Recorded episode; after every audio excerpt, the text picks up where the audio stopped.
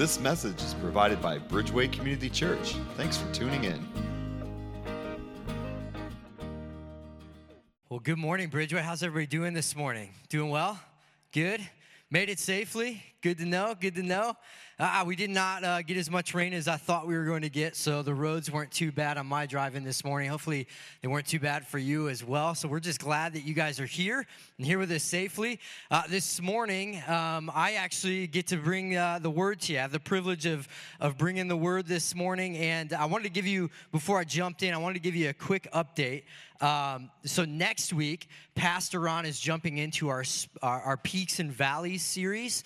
And so this week, uh, he actually had to isolate as a result of COVID. And so we're going to continue to keep Ron in our prayers. I just uh, chatted with him yesterday and even a little bit this morning, uh, and he's doing all right. He's hanging in there. He's feeling a little bit better each day. And so if you'll continue to keep him in your prayers, I know, I know, here come the tomatoes and all the boo because I'm up here instead of Ron.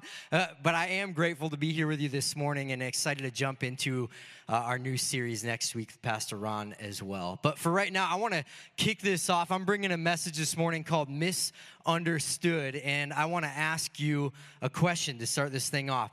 Have you ever misunderstood, excuse me, something and it created an embarrassing moment for you? Have you ever misunderstood something and it created an embarrassing moment for you? Here's the deal. I, I think one of the most common things at the top of that list of just embarrassing things of misunderstandings uh, is got to be song lyrics. You know what I'm saying?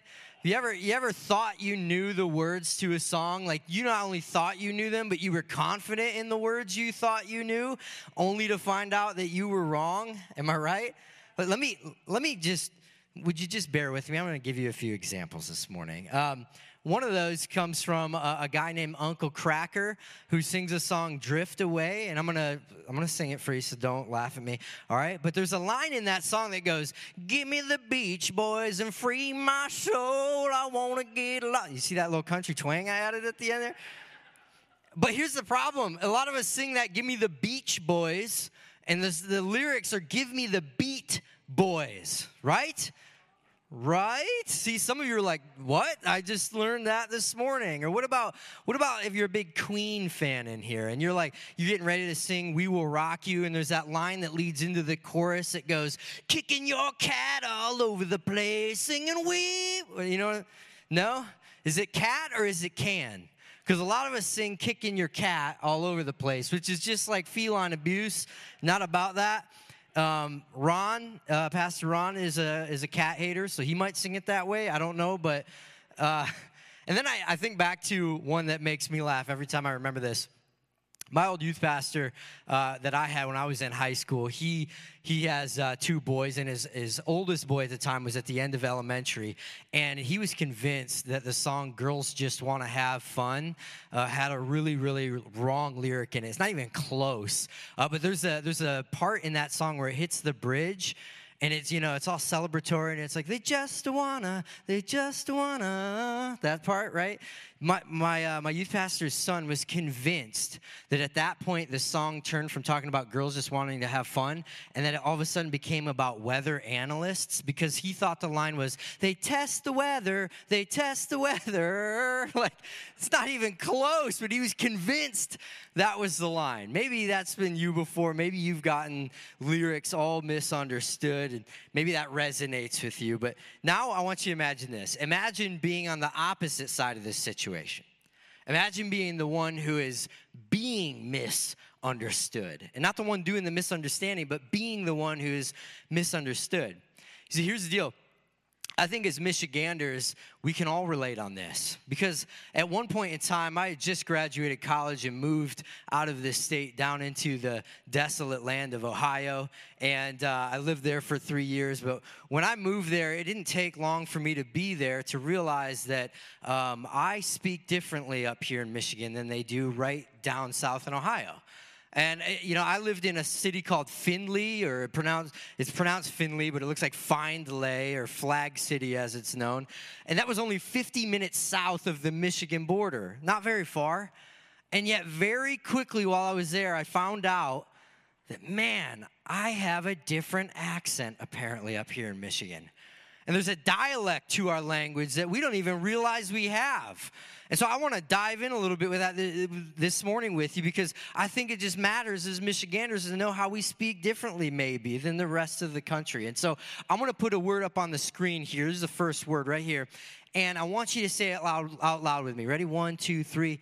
Matter. Okay? Matter, right? I'll even use it in a sentence for you. It doesn't even matter. Okay, now let me put a second word up on the screen. I want you to say it with me. Ready? Okay, one, two, three. Matt. Wait a minute. Did you hear a difference? Because for a lot of us Michiganders, there is no difference, right? You see words with two T's in the middle of them. Up here in Michigan, we don't pronounce them as T's. Most of us didn't say matter, we said matter. There's something about our dialect where we like to like take shortcuts and speak more quickly. You know what I mean? The, the further north you go, the worse it gets. You know, and people start, we talk real nasally and we're like, oh, yeah, you betcha, don't you know? Right up the street there, yeah. Like, that's a Michigan thing that we do. And words with two T's we pronounced as, as words with a D, right? Matter, matter. What about this? We do this too. When it comes to this word, we all typically say fire. Fire. When I moved down to Ohio, I got made fun of very quickly by my students down there, as they apparently, everyone in Ohio and the rest of the country, when it comes to vowels like this, they go high. Not us in Michigan. We stay like right here. See, everyone else says fire. We say fire. Did you hear that? Fire, fire. Like we keep it like real low. And if that's not bad enough for you, check this out. This one really shows it. I say this word, I grew up in Michigan my whole life. I say this is challenge. the rest of the country, including Ohio, they go challenge. We say chail. chow, chail. You hear that? You hear the difference there? Us Michiganders, we say things a little bit differently. Imagine that. We didn't even know it. The rest of the country saying these words differently than we are. And yet, here's the deal we maybe have been misunderstood as Michiganders our entire lives when it comes to other states in the country. Imagine being misunderstood for your entire life on just a deeper level. Because if you can imagine that, then you can imagine that that was maybe what Jesus' life was like. And that's what we're talking about this morning is the fact that Jesus was misunderstood during his time on this earth, and even how still today we can misunderstand or miscalculate the hope that Jesus brings. And so I want to dive in this morning, and I hope you dive in with me. You see, I want to look back at one of Jesus' interactions this morning as, as told by Matthew in the book of Matthew. And I think this is a super important one because during Jesus' time on earth, there was a group of religious people that, that just hated Jesus. And they slandered him and they argued with him. And they disagreed with everything he said. And, and they even eventually plotted to kill Jesus. And this group of people were called the Pharisees. And so I want to dive into an interaction that Jesus has with the Pharisees this morning. And I want to look uh, again into the book of Matthew. I'm going to give you a little context before we jump right in. You see, Jesus had just deformed, uh, or I'm sorry, Jesus had just healed a man with a deformed hand. And he did it right in front of the Pharisees. So what, right? You, you would think the Pharisees would be happy. A man's hand was healed, but they're not. Wrong. You see, this healing, it happened on the Sabbath, which was considered a day of rest. And so this meant no work was allowed on the day of Sabbath. And that work included healing people. That was considered working on the day of the Sabbath. So the Pharisees are actually furious that Jesus had broken this commandment. And so I want to dive right in with you. This comes from Matthew 12, verse 14. It says this But the Pharisees went out and plotted how they might kill Jesus. So Jesus heals this guy's hand, and right away, like the reaction you think would be elation is actually the Pharisees plotting how they could kill Jesus. It seems like a bit of an overreaction, doesn't it? But here's why. The Jewish people at the time, they were waiting on God to send a Savior.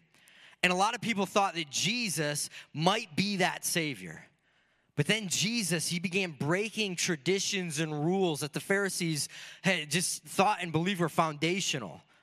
And because of that, Jesus became public enemy number one in regards to the Pharisees and how they viewed him. And he was just a threat to everything that they said and everything that they were teaching. And so the Pharisees viewed Jesus not as the Messiah, not as the Son of God, but as an impostor.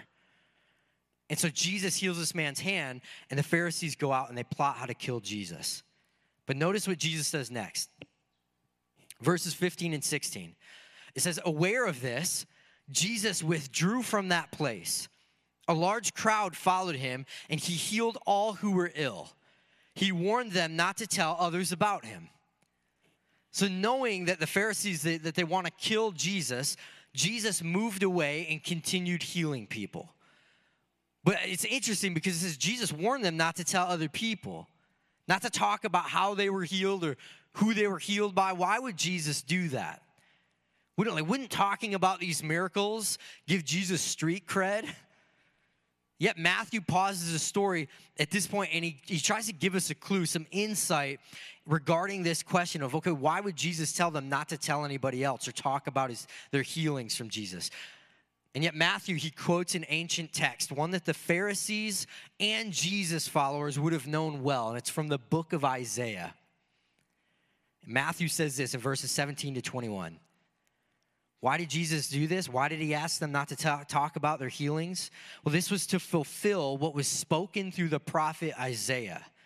Here is my servant, whom I have chosen, the one I love, in whom I delight. I will put my spirit on him, and he, as in Jesus, will, will proclaim justice to the nations. He will not quarrel or cry out. No one will hear his voice in the streets. A bruised reed he will not break, and a smoldering wick he will not snuff out, till he has brought justice through to victory. In his name, the nations will put their hope. You see, through the prophet Isaiah, God shared a clear picture of what the Messiah would and would not be known for. He gives us two things Jesus, he will not quarrel and his voice will not be heard in the streets. When it says that, it's referring to, to bickering and fighting and arguments. In other words, the, the, Savior, the Messiah, Jesus, wouldn't be known for fighting or yelling or, or winning arguments. He wouldn't be known for destroying enemies, as many people assumed the Messiah would do. Jesus would be known for something else. Again, verse 21, you see it right at the bottom of that screen. It said, in his name, the nations will put their hope. See, the message is clear. It's that Jesus is all about providing hope. Jesus is all about providing hope. See, the real Messiah, he would, he would bring hope to both the insiders and the outsiders, to Pharisees and, and those who weren't Pharisees, to the religious and the unreligious. You see, the Pharisees were basing their view of Jesus on skewed ideas and assumptions about who the Messiah would be, but his message wasn't as they expected. You see, Jesus offers hope to everyone, and all of his followers can share in this hope. You see, isn't it a bummer when we misunderstand or miscalculate things, even when we're just slightly off about things? You see, there was there was a bridge that was built in Michigan back in the day that has an interesting story to it. It was, it was just north of Detroit on the, uh, the on the I 75 freeway. And, and the I 75, it, it spans a long, high bridge over a now unused shipping channel. And this bridge that was built back in the day was called the Zilwaukee Bridge, like Milwaukee, but with a Z. The Zilwaukee Bridge. You see, at first, when the Zilwaukee Bridge was built, it was a drawbridge that would like open up at the middle so that so that ships could go underneath it, right? But this is a super busy, expansive freeway. And so every time that this drawbridge opened up, it would just create massive traffic jams. And so they decide, well, they're like, they decide there's got to be something done about this because it's it's just creating havoc. And so there were plans put in place for a new super bridge that was way higher up so that ships could just easily pass underneath it. But there was a problem in the construction of this. You see, there was a, there was a miscalculation. one side of the bridge sagged five feet, and the opposite side was raised three. So the bridge was completely unusable as they get midway, if not further, through their, construct, er, their construction of it. Completely unusable. So much so that they, they found themselves in such a conundrum in building this bridge that they didn't know what to do with it, and the bridge sat there for nine years until they figured out what to do with it and how to make it better and to actually construct it in the right way. You see, I believe this I believe something like this can happen to us. I believe something like this happens to us as believers. That we can unintentionally miscalculate an aspect of following Jesus, and as a result, there's a dynamic of our faith that can lie dormant for years. And so, this specific dynamic of faith that I want to talk about this morning is, is something that we just talked about Jesus providing it's hope. Hope is a dynamic of faith that if we miscalculate it and what it means to have hope in Jesus, that it can create this dormancy in our lives. This is I want to tell you this though, church. This isn't this isn't a call what I'm about to talk about. This isn't a call to perfection, but instead it's an invitation to reevaluate the, the way we view and live out the hope that Jesus brings us. And here's what I love about hope is that that we get a, a really good idea from Peter what it means to have hope in Jesus. And he describes this hope to us. It comes from 1 Peter 1, verses 3 through 5. And Peter says this Praise be, praise be to the God and Father of our Lord Jesus Christ. In his great mercy, he has given us new birth into a living hope through the resurrection of Jesus Christ from the dead and into an inheritance that can never perish, spoil, or fade this inheritance is kept in heaven for you who through faith are shielded by God's power until the coming of the salvation that is ready to be revealed in the last time. See, I, I believe this. I know this about myself, even.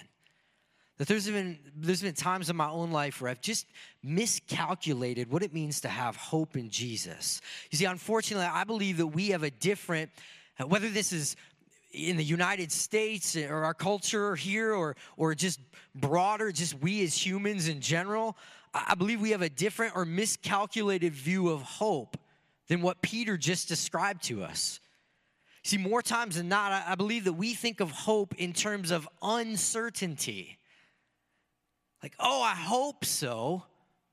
I hope things will be better. I hope things will work out. But doesn't that come with a vibe of crossed fingers and, and wishful uncertainty? You see, we I think we view hope in this way where we're, we're almost like blowing out our birthday candles and, and making a wish when it comes to hope. But that's not the hope that Peter speaks of, is it? The hope that Peter speaks of is living. It's a living hope. Verse 3 again says that in his great mercy, God has given us new birth into a living hope through the resurrection of Jesus. Meaning, this hope should be different. Meaning, this hope should be different. It's a new birth into a living hope. This hope should be different than any other hope we've ever had in life. This hope doesn't come with uncertainty, it is certain, it is confident in Jesus. See, even when unplanned things happen, that hope doesn't diminish because we don't love our predicament. That hope gets stronger knowing that God is faithful no matter what. I believe we get, I believe we just get sucked into our culture's view of hope when it comes to our own faith, even. And, and our own culture's view of hope is one which longs for something to happen in the future. But the hope the hope of a Christian finds itself on something that's already been done up on that cross. Again, verse 4 says, God has given us new birth into an inheritance that can never perish, spoil, or fade. We put our hope in a lot of things that have an expiration date, don't we? We put our hope in a lot of things that have an expiration date. We put our hope into our jobs into our money, our possessions, our politicians, our travel, our, our popularity. All things that don't leave, all things that don't leave this earth with us when we're gone. But Peter recalls a living hope through the resurrection of Jesus one that leads to an inheritance that's, that's waiting for us in heaven. And when I think of that hope, I know that no matter what happens, God is still on the throne, and He always will be. So, I want to talk just a, a, little bit here this morning uh, about maybe three steps, three uh, maybe a three step guideline that that will help us for, for to help us remember how we can live out this hope that Jesus gives us and how that hope is just different than the hope that we've experienced in the rest of our lives or the hope that we've lived with in the rest of our lives. I think we're I think we're called as Christians to live in a way where we don't sit dormant and inefficient for multiple years of our lives like the Zilwaukee Bridge, but we believe in a hope that is steadfast and foundational. And so here's one of the first things that just stands out to me about this. I, th- I believe as Christians, we're called to live dangerously. Now, this isn't about doing stupid stuff or crazy stunts or becoming Evel Knievel. That's not what this means. But what this is about is taking risks, stretching yourself in your faith. A lot of us know the the story of the paralytic man on the mat that comes from Luke, but I'm going to read it to us again this, this morning. It comes from Luke 5, verses 18 through 20, and it says this Some men came carrying a paralytic on a mat and tried to take him into the house to lay him before Jesus. When they could not find a way to do this because of the crowd, they went up on the roof and lowered him on his mat through the tiles into the middle of the crowd, right in front of Jesus. And when Jesus saw their faith, he said, Friend, your sins are forgiven. You see, this was this was a radical, dangerous, risky course of action. This was a dangerous act of faith. See, it was no more appropriate back then to tear through somebody's roof than it would be now. The kind of dangerous living we're talking about here is a dangerous pursuit of Jesus.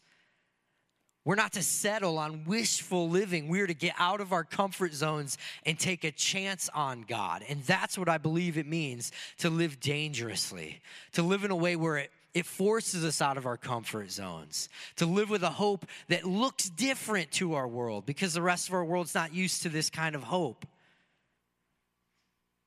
And if we're to live dangerously, then maybe the next part is to live passionately. You see, the guideline here is to live life to the fullest, to be passionate about whatever you do school, work, sports, marriage, chores, friendship, hobbies, parenting.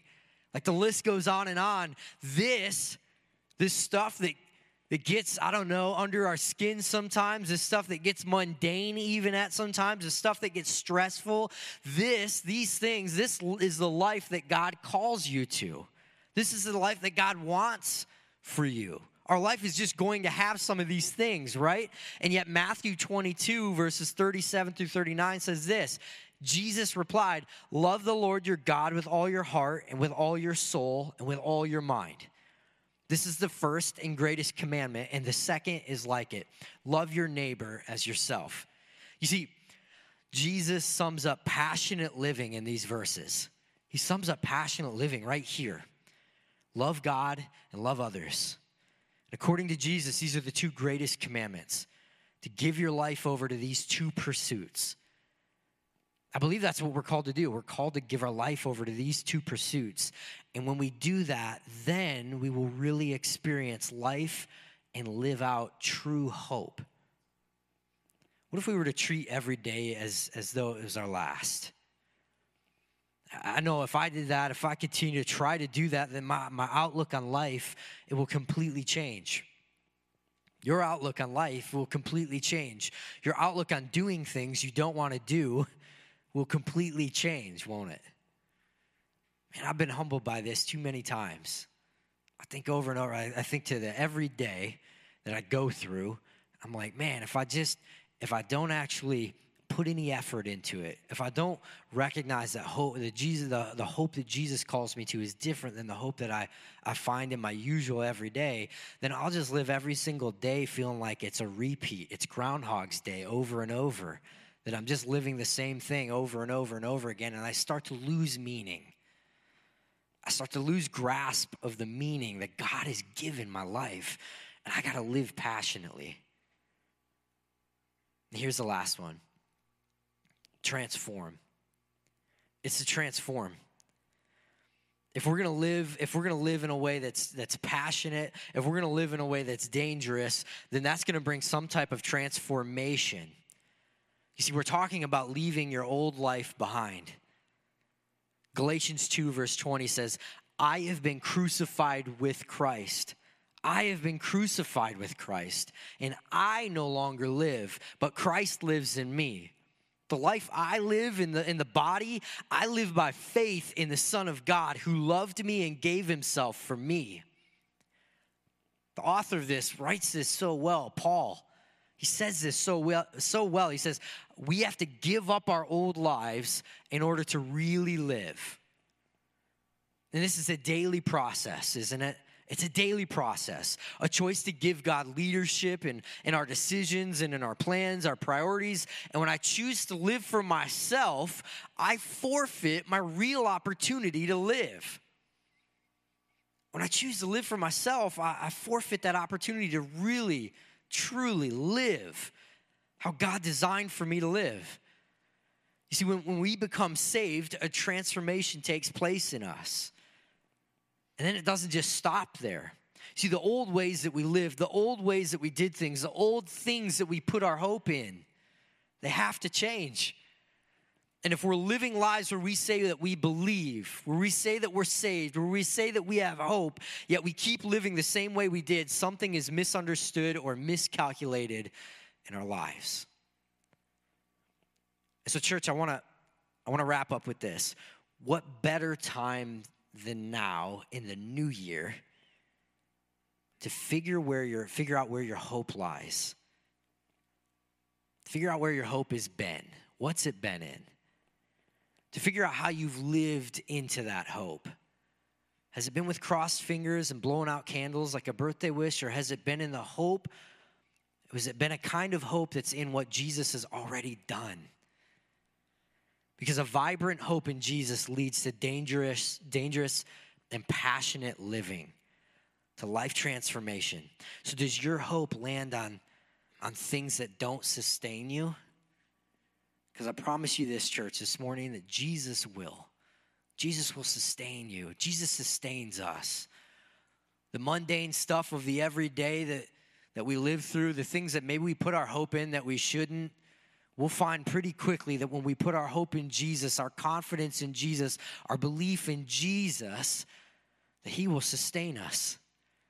That our everyday becomes everything but mundane.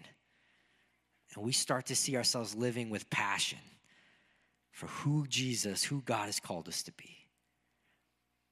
Church, will you, will you consider that this morning and into this week? Maybe there's something, maybe there's something you've been putting your hope in that God's saying, it doesn't belong there. It belongs in me. And if, if there's that one thing for you, what, what are you willing to do this week? What are you willing to do this week to take your hope out of that, remove it from that, and place it firmly in Jesus, the one who sustains us? Because I believe in a God that sustains me during the toughest of stuff. I believe in a God that sustains me during the greatest of moments. That, that no matter what I go through in life, that, that God sustains me in a way I'll never be sustained by anything else. And so, church, this morning, my prayer and hope is that, is that you would find your hope in the one who came to seek and save the lost and change and transform this world. Will you pray with me? Father God, this, this morning I'm just uh, I'm just humbled by the way that, that you came and sent your son for us. That you would you would call for us to put a, our hope in you in just a new and, and powerful way, God, that, that humbles me, that reminds me of how good you are, how great you are. God, I want to live my life in a way that that points to you, God. I want to live my life in a way that that shows a hope that's different than this world is used to seeing. God, I, I pray that we live our lives in a way as your followers that just that just shows your that just radiates your light and your love to the people around us. God, I, I no longer want to put my hope in things that don't sustain me. God, I believe that you are the you are the greatest sustainer I could possibly have in my life. God, my prayer is that this morning is that if there's any of us in here who have things that we put hope in, that, that we put too much faith in, God, that we put too much weight in, God, would you help us to right size those things so that we remember that you're the one, you are the one and only, God, that has done everything for us, that has made this, the greatest of sacrifices for us. And that God, that God, that if we could continue to make sacrifice in our own lives to better follow you, then God, I pray we do so. So, God, I pray that with confidence this morning confidence and faith and a hope that sustains. God, you're so good. And I just, I just praise you for that. I pray all these things in Jesus' name. Amen. Thanks for listening to our podcast today. Check out our app or website at bridgewaycommunity.org for more messages or to take the sermon one step deeper by downloading the Sermon Discussion Guide.